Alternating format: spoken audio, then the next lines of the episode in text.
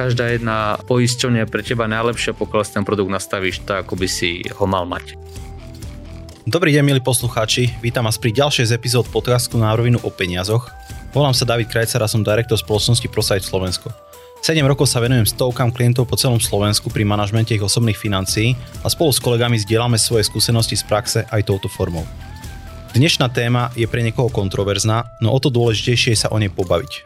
Tou témou je životné poistenie, v minulosti často demonizované, no tak ako sa profesionalizuje trh sprostredkovania, do popredia sa dostáva aj dôležitosť tejto podstatnej témy.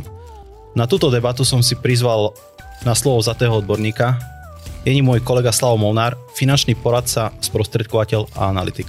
Slavo, ja ťa u nás vítam. Ahoj David.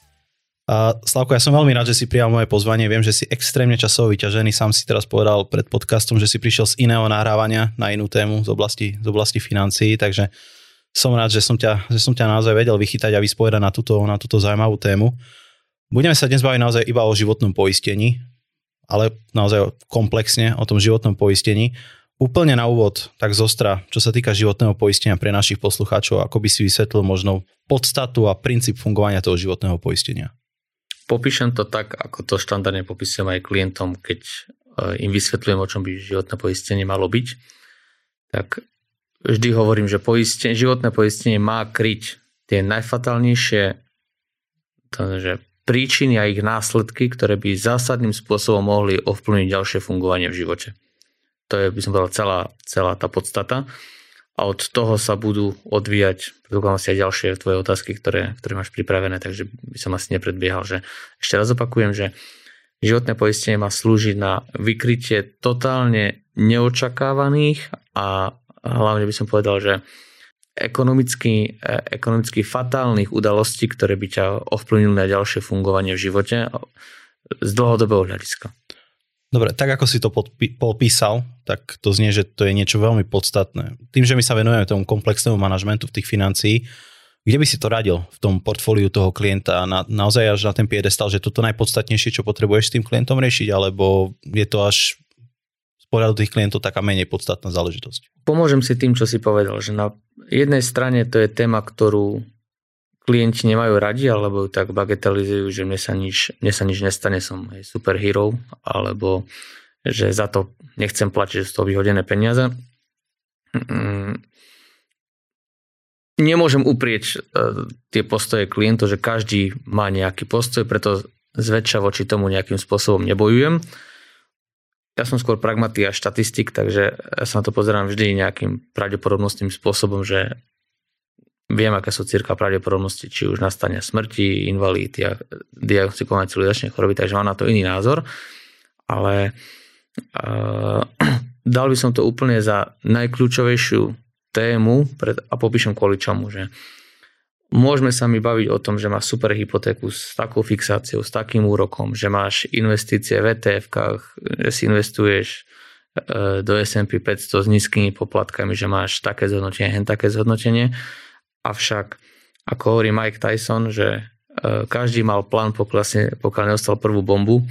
A to je presne o tom, že uh, môžeš mať aj ten najlepší finančný plán, pokiaľ sa staneš invalidom a padneš na pár stovak od štátu v prípade invalidnej renty, tak celý tvoj plán ti je na dve veci. Takže áno, z toho pragmatického hľadiska alebo z racionálneho hľadiska životné poistenie má byť úplne ako základ, na druhej strane sa v praxi stretám a aj to chápem, že to životné poistenie ľudia začínajú akceptovať a brať a dávať, ho, dávať mu väčšiu váhu až vtedy, keď ti naozaj vznikajú určité záväzky, ktoré si potom začneš čase uvedomovať. To znamená zväčša, keď si človek zoberie hypotéku, alebo najčastejšie ešte, keď už máš dieťa, tak vtedy si už povie, že OK, tak nechcem, nechcem rodinu v tom nechať e, samú.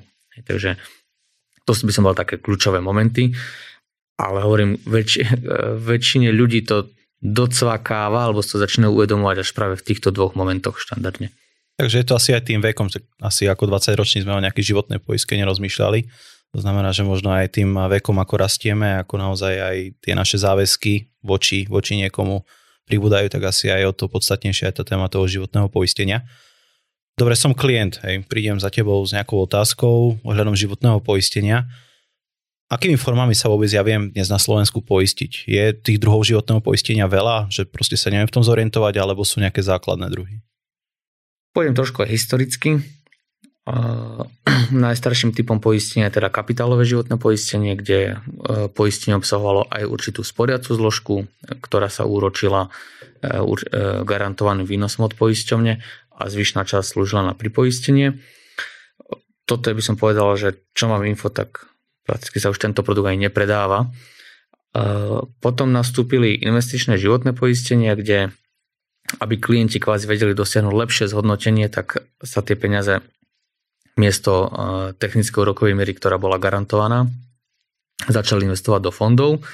Problém bol najmä nákladovosť, alebo problém bola nákladovosť týchto produktov, kde pre všetkým počiatočné náklady tie prvé dva roky vkladov, e, ktoré slúžia na to sprostredkovanie toho produktu, spôsobovali to, že klient sa prakticky nevedel dostať do kladných čísel po, po možno ani po 10-12 rokoch a k tomu sme prirátali potom ešte ďalšie náklady, či už za správu, administratívu alebo vstupný poplatok, tak e, prakticky nebolo te- technicky možné sa dostať do, do plusu.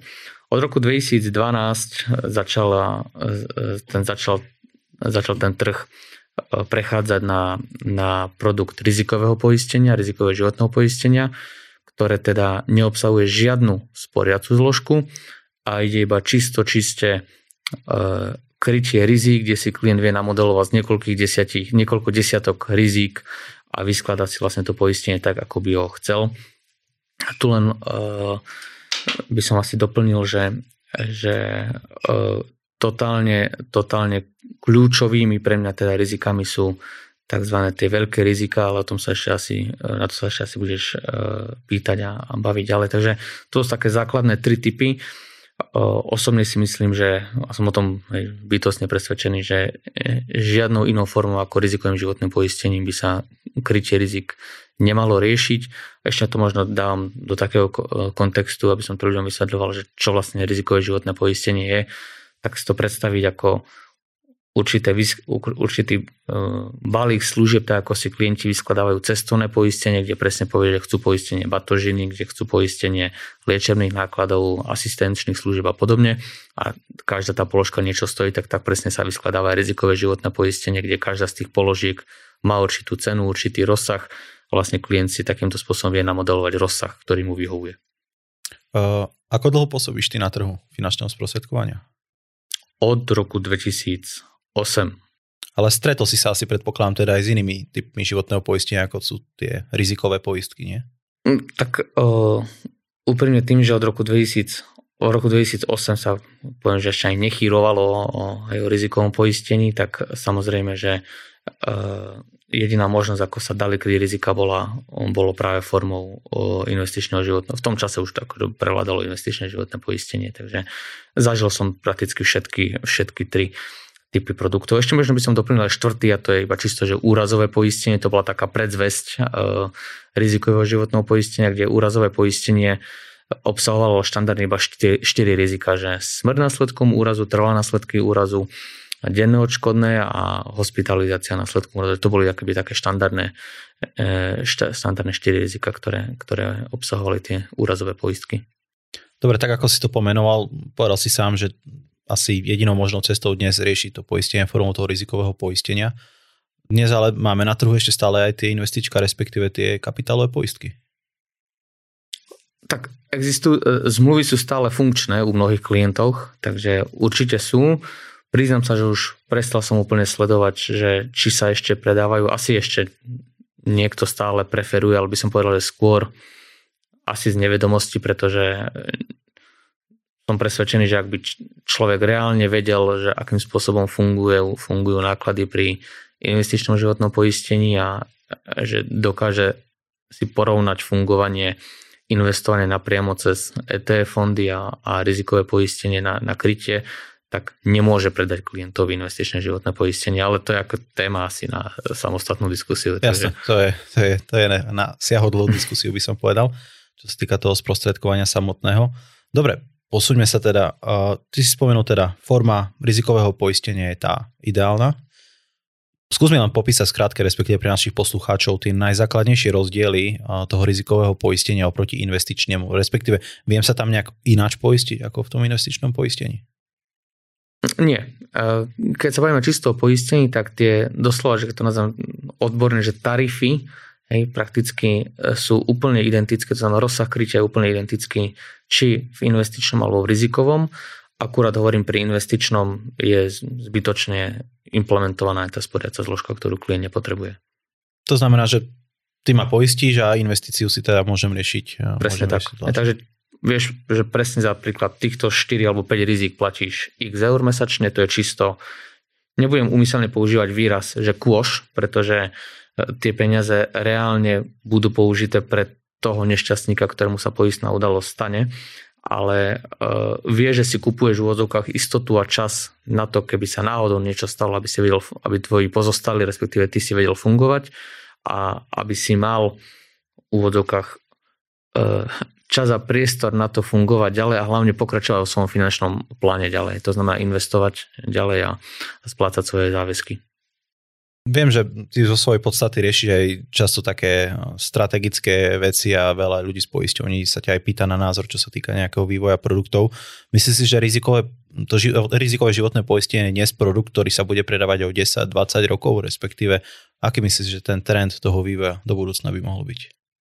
Neviem si predstaviť žiadnu inú formu produktu, ktorý by mal byť iný, že tak poisťovníctvo je tu aj 10 ročia, 100 ročia avšak uh, tá podstata akože rizika, že klient si platí, že veľa klientov si platí určitú malú sumu a určité doslova, že to percento, bavíme sa o nejakých 5-10% ľuďok, ktorí budú mať nejakú poistnú udalosť, tak e, poisťovňa vlastne vyzbierala od niekoľkých tisíc ľudí alebo klientov peniaze na to, aby dokázala prerozdeliť medzi tých, ja ich nazývam nešťastných zemepánov, ktorým nastane poistná udalosť. Takže tá podstata poistenia bude stále rovnaká a typ produktu si nepredstavíš, že bol nejaký iný. Takže, ale samozrejme ten vývoj sa posúva non-stop dopredu, takže predpokladám, že asi budú vznikať nejaké nové typy pri poistení, ale podstata produktu sa podľa mňa meniť nebude, že možno asi budú pribúdať samozrejme vždy nejaké nové v odzokách featurey, zľavy, bonusy a podobne pre, pre tých klientov. Asi sa čoraz viac bude zohľadňovať aj životný štýl klienta, hej, či cvičí, fajčí, aké má BMI a podobne, to je taký trend. Avšak tá podstata sa meniť nebude. No, to si naznačil, to bola jedna z mojich otázok, ktorú som sa chcel opýtať. Eh, ten zdravotný stav. To znamená, že shodli sme sa na tom, že chcem riešiť to rizikové životné poistenie.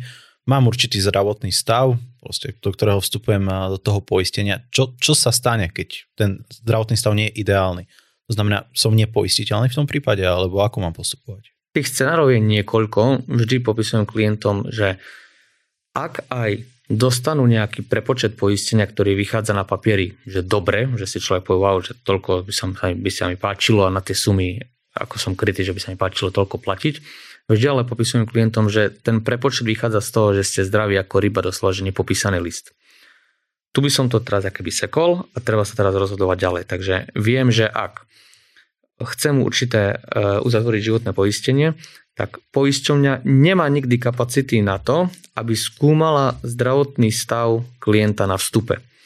Je to jednoducho prozaický dôvod, že uzatvára niekoľko desiatok tisíc zmluv mesačne a reálne poistných udalostí niekoľko stovák.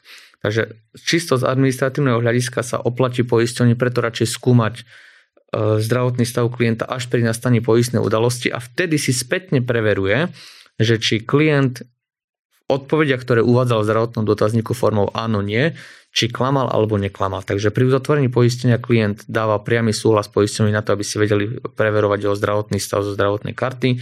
Zároveň majú aj prístup k elektronickej zdravotnej karty e, zdravotnej poisťovny. Takže toto by som taký základný, základný tá, tá základná chronológia, ktorú to funguje, že klient uvádza svoj zdravotný stav, a následne sa dozveda od poisťovne, že či teda vie byť krytý a v akom rozsahu.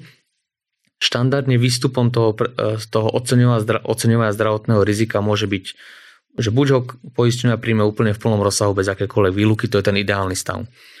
Druhý výstup môže byť, že poisťovňa povie OK, berieme vás, ale vzhľadom na to, teraz dám úplne konkrétny svoj prípad, že už 4 roky beriem tabletky na vyšší krvný tlak, tak úplne logicky poisťovňa má so mnou zvýšené riziko toho, že infarkt nastane, alebo že nastane nejaká srdcovo choroba, tak logicky môže povedať, OK, pán Molnar, tak dáme vám za to, že už máte nejakú existujúcu diagnozu, dáme vám výluku na, dané diag- na danú diagnozu a všetky príčiny, e, sú, e, všetky príčiny, následky a komplikácie, ktoré e, sú s tým spojené, vám vylúčujeme. Z poistenia, pozor zdôrazňujem, poisťovňa pri vylúčení z nejakých diagnóz nikdy nedáva zľavu.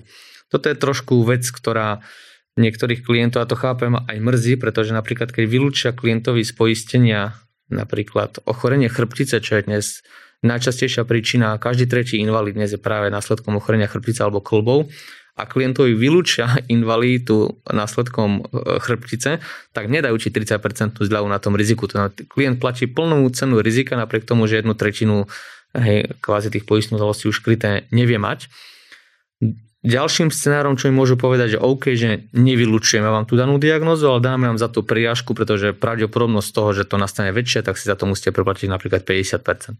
A úplne tým extrémom je samozrejme, že poistňa povie, že vôbec nie sme poistiteľní. Takže a teraz ako k tomu môžeme sa dopracovať, že, že e, či klient priateľný bude alebo nebude do poistenia, sú dve možnosti. Tá pre mňa najschodnejšia je to, že vždy pokiaľ má klient nejakú existujúcu diagnozu, robí tzv. predbežné oceňovanie zdravotného stavu.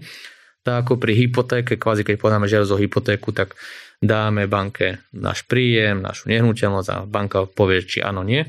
Tak to isté odporúčam, až potom sa rozhodneme, či podpísem úverovú zmluvu, tak to isté robiť aj pri poistkách, že poslať tam naše lekárske správy na zdravotný dotazník, čo by sme si chceli uzatvoriť a štandardne poisťovať do, do pár pracovných dní nám dá stanovisko OK, pán Molnár, vieme vás zobrať v takom a v takom rozsahu. A ja sa rozhodujem, že či áno, či nie, ale viem, že keď budem podpisovať zmluvu, tak to bude v takom rozsahu.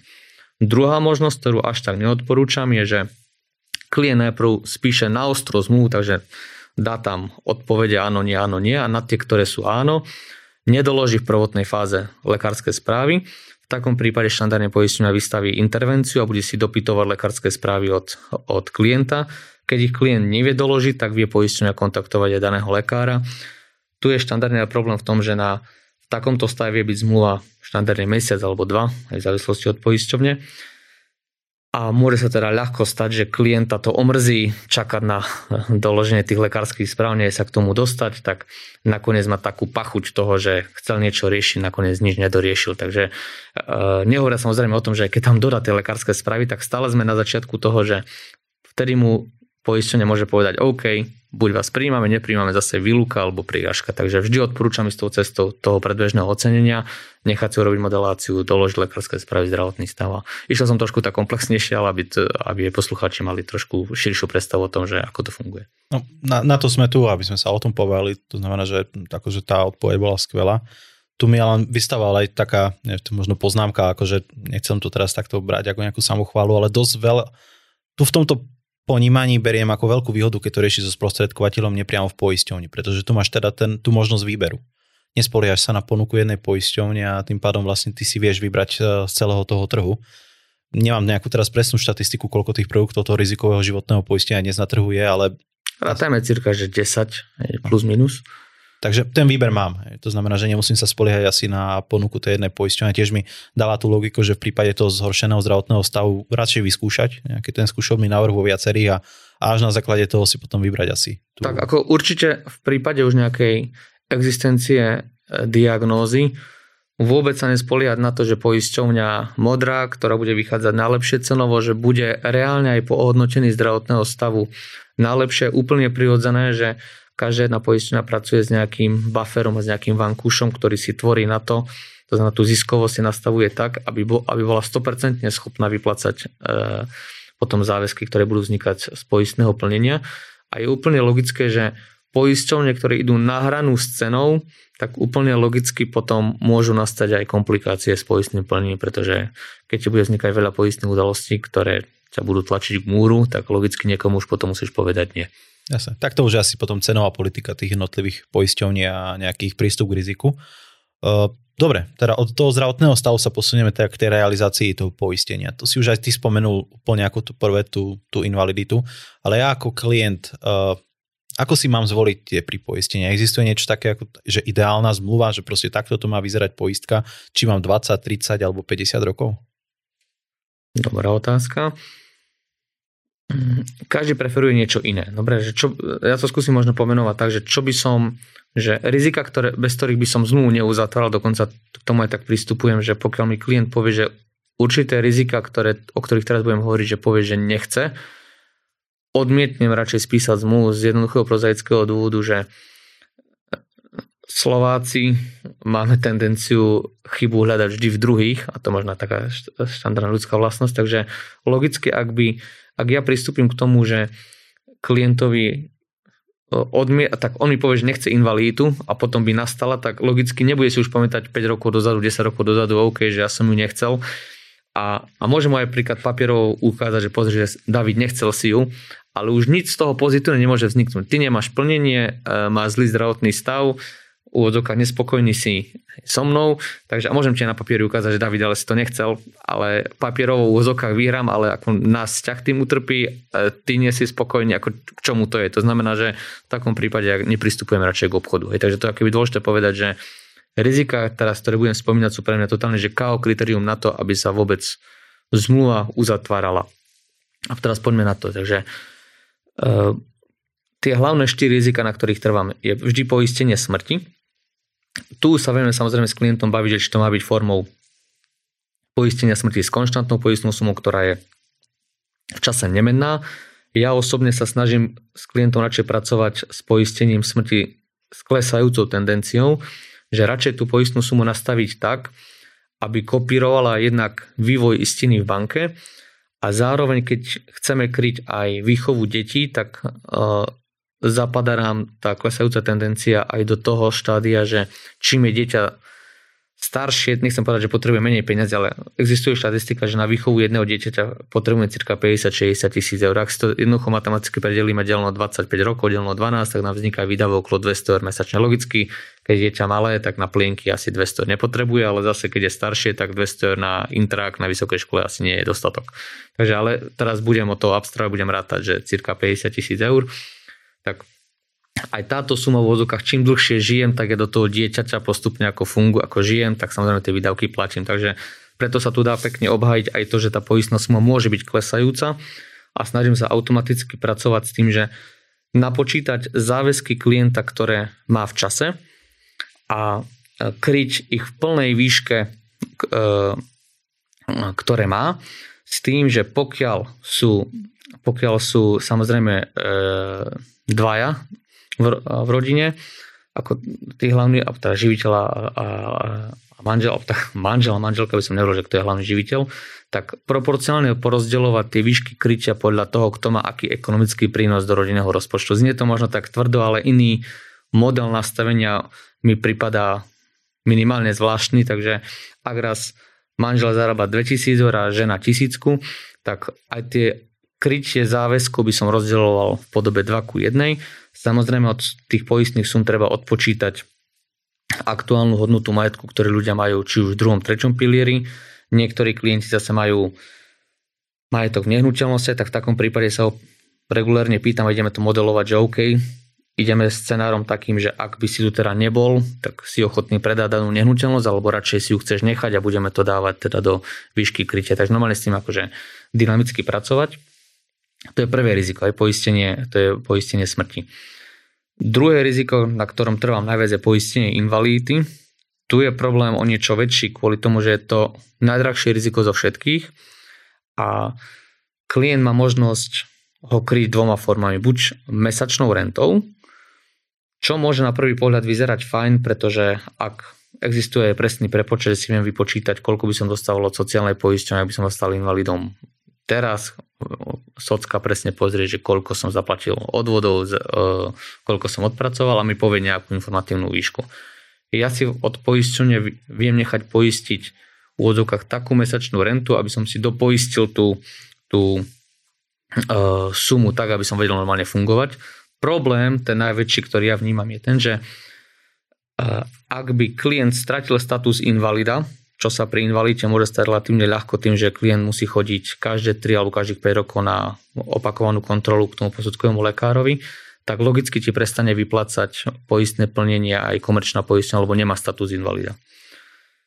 Oveľa lepší model je pracovať teda s poistením invalidity s jednorazovou výplatou, kde príklad klient dostane, no a tu je presne tá suma, tu je ten problém, hej, že, že koľko by mal dostať, hej, že keby som ti dnes dal, zväčša dám takú otázku, hej, že klientom, že David, že ak by si sa zajtra mal stať invalidom už vieš, že nebudeš nikdy pracovať, že koľko tisíc eur by si potreboval na to, aby si vedel normálne ďalej fungovať. No, tak, hej, že, a dostávame sa vlastne k sume, ktorá je štandardne, že niekoľko desiatok alebo stovák tisíc eur. O, samozrejme sú nejaké poistné poučky, ktoré hovoria, že aspoň dvojročný príjem. Fajn, ale akože čisto v praxi, ak by som vedel, že čo po dvoch rokoch už potom nemám, ako už nemám si dať chlieb alebo čo, hej, takže môj cieľ je sa to pozerať trošku z dlhodobého hľadiska len problém je, že ak by som tam chcel napariť klientovi, že OK, tak dajme 100-150 tisíc eur po istú sumu a rátať s tým, že tieto peniaze, keď sa staneš invalidom, dáš príklad do etf alebo si kúpiš nenúčelnosť, to dáš do, proste vytvoriť mu nejaký, nejakú rentu z jeho vlastných e, peňazí z poistného plnenia, tak je to nezaplatiteľné, to je problém. Preto v poslednej dobe pracujem s rizikom, ktoré sa volá, že zdieľané riziko smrti alebo invalidity alebo tzv. hypopoistenie ktoré sebe obsahuje aj poistenie smrti, aj poistenie invalidity. Tá suma postupne klesá a nastavujem to zväčša na takú poistnú sumu, ktorá zodpovedá tomu rozdeleniu záväzkov, o ktorom sme sa bavili e, pri poistení smrti. V takomto prípade sa dá veľmi racionálne, sa dostať na veľmi racionálne poistné pri každom klientovi. Ja už rovno asi teraz skočím, aj keď sa, to, e, sa to ešte budeš pýtať dodatočne, že čo je taká racionálna cena za, za poistku tak ja vždy hovorím klientovi, že rátaj, že od 3 do 5% čisté Ja neviem ti povedať, koľko budeš platiť, viem ti povedať, že ak to budem nastavovať tak, ako by si to mal mať nastavené, tak cena za poistenie bude od 3 do 5 čistej mzdy. To je odpoveď, ktorá vždy platí, hej, že podľa, podľa príjmu. Máme začať za sebou dve rizika, len bojím sa, aby som úplne uh, nezabil poslucháčov. Uh... To je v pohode, ako na, len na tú cenu, čo som sa smial troška, lebo ty si hovoril o 3 až 5 tak ja som si spomenul na klientov, ktorí prídu a povedia mi, ale mám poisku a ona je super a platím iba 30 eur. Hej, že proste oni skôr idú do tých absolútnych čísel, že super poiska a platím iba málo. Hej, že asi toto nie vždy funguje, že jednoducho za málo peňazí asi aj málo muziky v prípade poistenia. Tu je trošku milá, pre... potom sa ešte vrátim k tým zistím toho rizika rozvíjem tu takú zaujímavú tému, že mnoho klientov si myslí, že to poistenie, alebo cena poistenia, že to funguje, ako použijem výraz, ktorý mi hovoril náš kolega, že, že to považujú ako pri stolarine, že dám na ceny tebe nábytok, tak ty mi povieš, OK, pán Molár, toto viem spraviť za 200 eur. Dám to ďalšiemu, on povie, že za stovku. Len je dôležité si uvedomiť, že všetci makléri s malými výnimkami, hej, na, kvôli zľavám a objemom a podobne, majú úplne identické sadzby, aj všetci makléri, aj všetci obchodníci priamo na pobočka majú, máme všetci rovnaké sadzby za poistenie. Takže eh, aby klient chápal, cena poistenia alebo cena za zmluvu nikdy nemôže byť iná od medzi maklérmi, pokiaľ nastavíme rovnaké krytie. Bavíme sa iba o tom, čo sa v tom dojednalo. Takže pokiaľ mne klient povie, že, že mám dobrú zmluvu za 30 eur, že nakoniec som išiel tam, lebo ty si mi dal za 50, tak je mi jasné, že E, zrejme tam potom poistenie invalidity nemal a potom keď zväčša sa dopracujeme k tomu, čo tam má, tak má tam zväčša navolené rizika, to nazývam, že ktoré sú sexy, že vysoká poistná suma, ale reálne nekryje nič, to sú typu e, smrť následkom úrazu, hej, invalidita následkom úrazu, že síce to tam malé, tam trošku modifikované iba na úraz a úraz je štandardne je pravdepodobnosť toho, že sa človek stane invalidom sú 3% cirka, hej, následkom úrazu, takže e, úplne je to okrajová záležitosť pohľadu invalid. Takže to je dôležité povedať, že porovnávať poistenie skrz cenu, že od jedného sprostredkovateľa mám za x eur, od druhého o 2x, je nič nehovoriace, že ako na, úprimne môj postoj dnes taký, že keď už niekto dnes ide za mnou s tým, že som sedel s piatimi poradcami a že kto má akú cenu, úprimne už ani konzultáciu nerobím, že to už viem, že ten človek nepochopil, o čom poistenie je a e, myslí si, že od čo, čím viac posledkovateľov osloví, tak tým bude mať lepšiu cenu, pričom tak vôbec nefunguje. Takže e, snažím sa už úprimne vážiť aj svoj čas a je dôležité neustále povedal, že vzdelávať ľudí v tejto oblasti na to, aby chápali, že, že sú určité veci, kde sa neoplatí iba porovnávať čisto cenu. Ja práve pri životnom poistení je to, by som povedal, totálne asi totálne najdôležitejšie. Samozrejme, už potom porovnávať cenu pri rovnakých rozsahoch nastavení krytia je iná vec, ale akože porovnávať iba, že, že tie pivné reči, že ja platím za poistku 30 a ty za 50, takže v čom, že ty si lepší, tak uh, to je blbosť. Jasné, dobre, super. Vrátim, vrátim sa ešte k tým dvom rizikám spätne, čo sme dopovedali. Takže tretie riziko určite, čo je totálne, uh, ja ho nazývam už potom, že príčinné, že smrť a invalida vždy sa tým klientom sú pre mňa následok niečo. Takže môžem utrpieť úraz, chorobu a výsledkom, výsledkom to je, že buď tu nie som už, alebo som invalid, nemôžem nikdy pracovať. Ale čo môže byť toho príčinou? Tak prvou príčinou tu najčastejšou sú zväčša civilizačné choroby. Poistenie civilizačných chorob považujem za kľúčové kvôli tomu, že ak by som dnes dostal rakovinu, tak nepoviem si ako pacient, že je, že mám rakovinu, viem, že mám poistenie invalidity, ktoré dostanem o cirka rok a pol, pretože najprv som PN, potom idem pred posudkovú komisiu, teda posudkovú lekára, tak dostanem nejaké stanovisko. Takže kým sa dostanem k, k, k plneniu z invalidity, môže, utrpieť, môže, môže ubehnúť aj rok, rok a pol. A väčšina ľudí dnes ale nemá dostatok peňazí na to, že ak by dostali rakovinu, budem úmyselne hovoriť o rakovine, keďže sme jednotka svetová v rakovine hrubého čreva, máme 34 tisíc pacientov každý, nový rok, každý jeden rok nových. A je tu ešte jedno hrozostrašné číslo, že dnes platí, že Európska lieková agentúra, tá EMA, má schválených 75 liekov na liečbu rakoviny a verejné zdravotníctvo naše slovenské prepláca iba 26 z nich. To znamená, že pokiaľ ti dáč eh, onkolog v úvodzovkách šancu, že kúp si tento liek, že tento lepšie zaberá na, na tvoj typ rakoviny, tak e, myslím, že sa nebudeme nikto spochybňovať to, že si ho chceš e, dať, ten, ten liek, ktorý ti zvýši šancu. Problém je, že pokiaľ nie je preplácaný zdravotnou poistenou, tak sa treba pripraviť na to, že 1500 až 2000 eur mesačne bude treba platiť. A to sú peniaze, ktoré nie každá, ale by som povedal, že väčšina rodín dokáže ustať a práve na to má byť to poistenie civilizačných chorôb, že v prípade, že človek dostane nejakú z diagnóz, ktorá je v tom zozname, v tom zozname štandardne 30-60 chorób, ale hovoril som umyselne o rakovine, keďže je to totálnej drvej, drvej prevahe. A ak taká nejaká diagnoza nastane, aby klient mal okamžité peniaze, ktoré vie použiť na, na liečbu, a aby si zvýšil pravdepodobnosť vyliečenia. Už teraz, aký bude z toho následok, či vo finále zomrie alebo bude invalid, nie je to tak morbidne, ale ako pozerám sa na to pragmaticky, že OK, človek mal vážnu chorobu, dostal plnenie, aby si zvýšil pravdepodobnosť prežitia. A teraz, OK, keď zomrel, tak má uh, buď ešte jeho pozostalá rodina po, uh, z poistenia smrti peniaze alebo z poistenia invalidity, ak teda prežil. To bude to akoby vetva chorobná a teraz môže byť samozrejme aj následok úrazu, takže ak by človek utrpel vážny úraz, ktorý vyústi do trvalých následkov, tak preto vždy odporúčam mať aj poistenie trvalých následkov úrazu, ktoré má a to nazvem zjednodušene, kompenzovať následky úrazov, ktoré by viedli k dlhodobému zníženiu životného štýlu alebo toho, toho štandardu. Zase tu treba zdôrazniť jednu vec, že, že nemožno spájať poistenie trvalých následkov úrazu a invalidity, pretože e, pri trvalých následkoch sa vypočítava percento toho poškodenia podľa závažnosti. Takže uvediem príklad, za vybitý zub je to 1%, za stratu zraku 100%.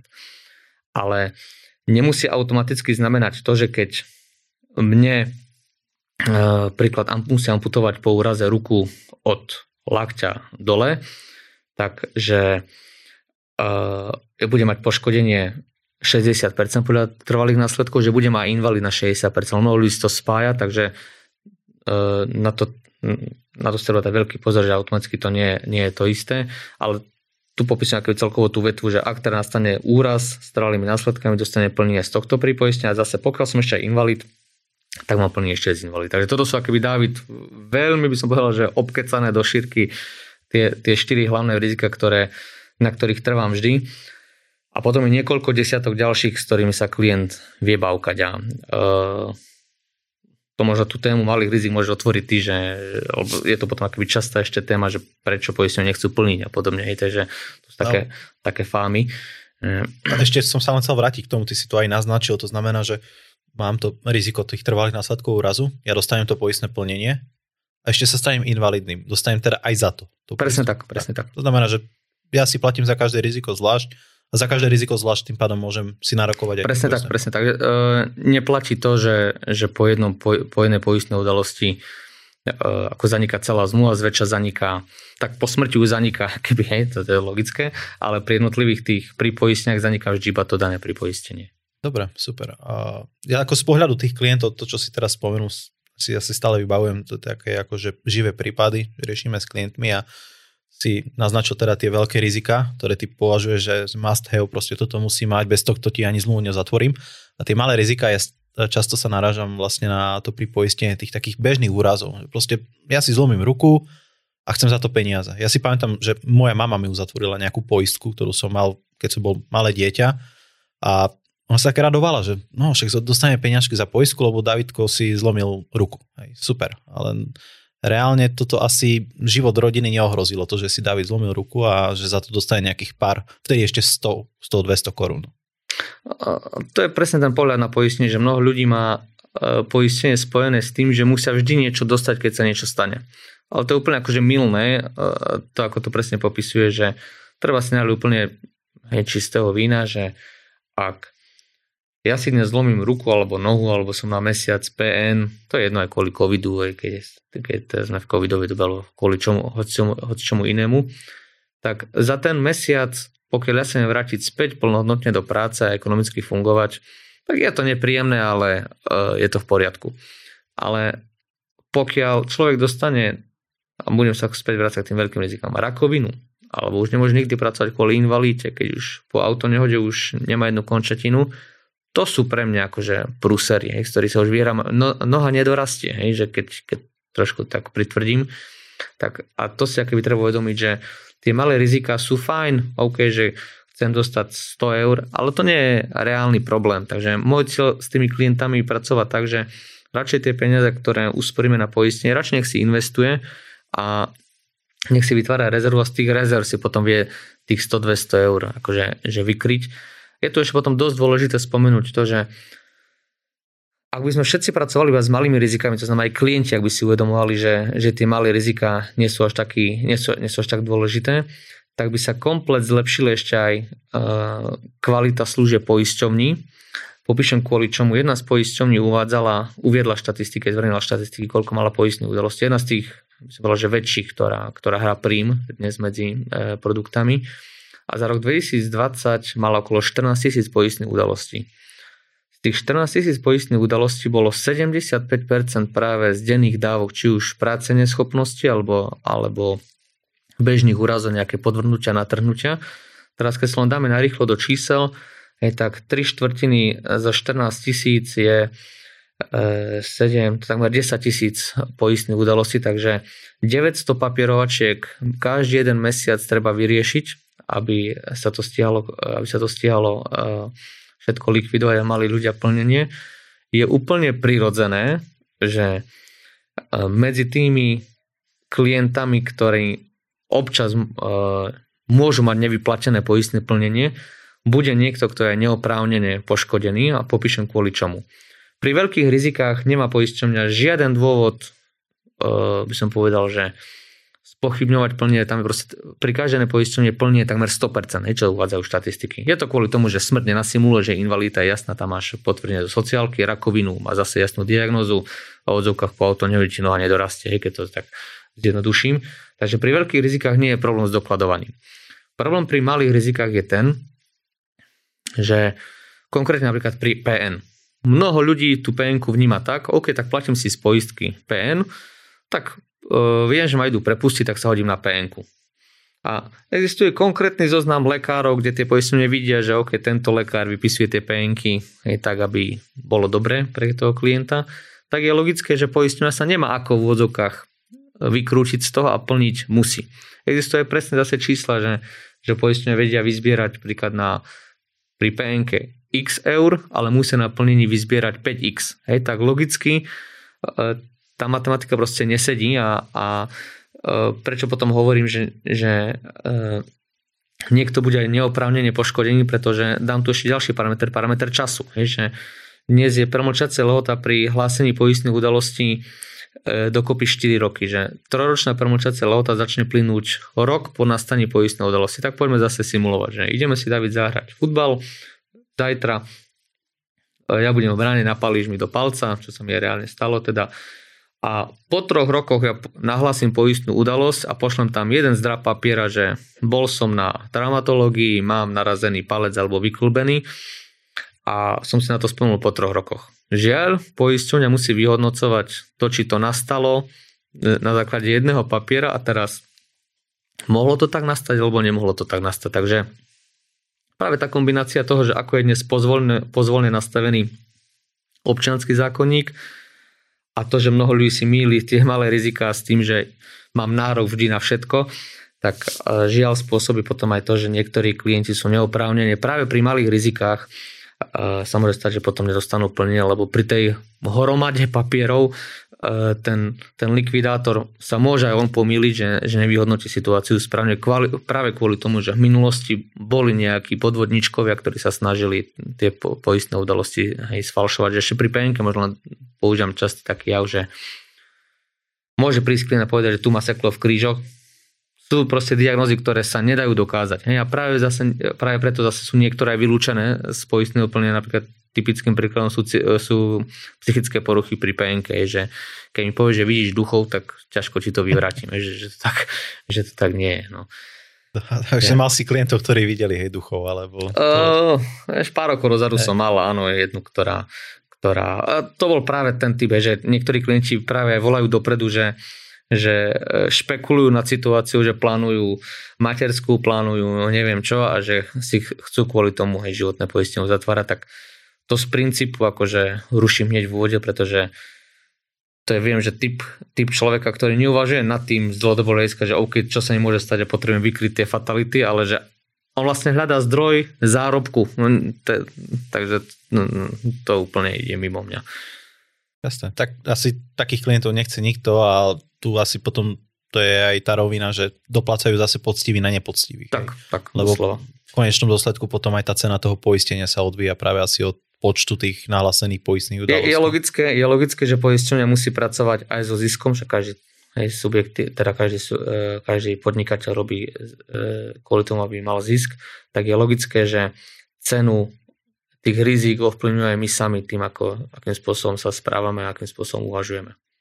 Jasné. Dobre, tak myslím, že tie veľké malé rizika sme si prešli naozaj do, do podrobná. Otázka úplne taká možno blba, ale opýtam sa, či existuje dnes na Slovensku poisťovňa, ktorá je najlepšia? Dobrá otázka. Priznám sa, že e, niektoré články práve tak píšem kvôli, kvôli Google, lebo toto ľudia hľadajú, že najlepšia hypotéka. Preto najlepšie, sa to pýtam. najlepšie, najlepšie poistenie. Uh, odpoviem, ti, odpoviem ti tak, ako že jaká otázka, taká odpoveď, že každá, každá jedna, každá jedna uh, poisťovňa je pre teba najlepšia, pokiaľ si ten produkt nastavíš tak, ako by si ho mal mať. Hej. Takže uh, a keď by som išiel možno trošku tak sofistikovanejšou odpoveďou, tak je logické, že pri určitých typoch špecifických povolaní typu vojak alebo nejaké športové činnosti sú určité poisťovne, ktoré na základe výluk alebo ceny vychádzajú potom prirodzene lepšie alebo sú jedinou voľbou pre klienta tak, aby to splňalo to, čo to má splňať.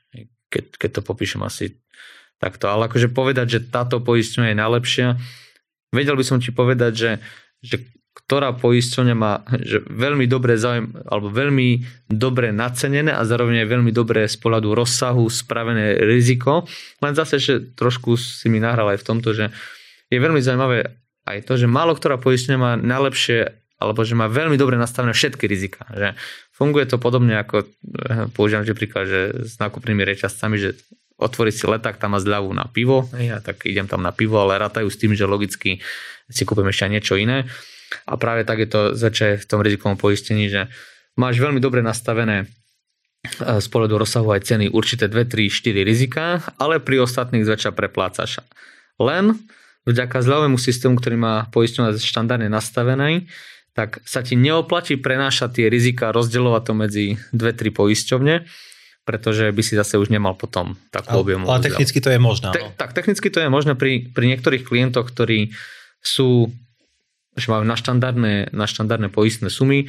Niekedy dáva zmysel rozdeľovať to, to riziko aj na, na 2-3 produkty, ale to už by muselo byť štandardne platba aspoň 100-150 eur mesačne, aby to dávalo zmysel. Jasné. Dobre, Slavko, ja ti veľmi pekne ďakujem, lebo naozaj akože táto téma je že extrémne obširná a ja si myslím, že všetko to podstatné, čo sme chceli, sme aj povedali.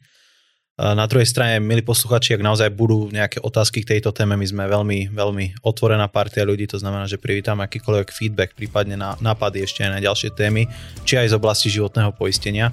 Ja Slavo, určite ťa privítam aj do budúcna rád pri tomto podcaste, dúfam, že ti vychytám nejaký voľný čas a, a prídeš. Rád, rád. Super a určite do budúcna vymyslíme ešte nejaký zaujímavý, zaujímavý talk. Takže dáme a páni, toto bol Slavo Molnár a my sa vidíme pri ďalších, respektíve počujeme pri ďalších podcastoch na rovinu o peniazoch. Pekný deň všetkým.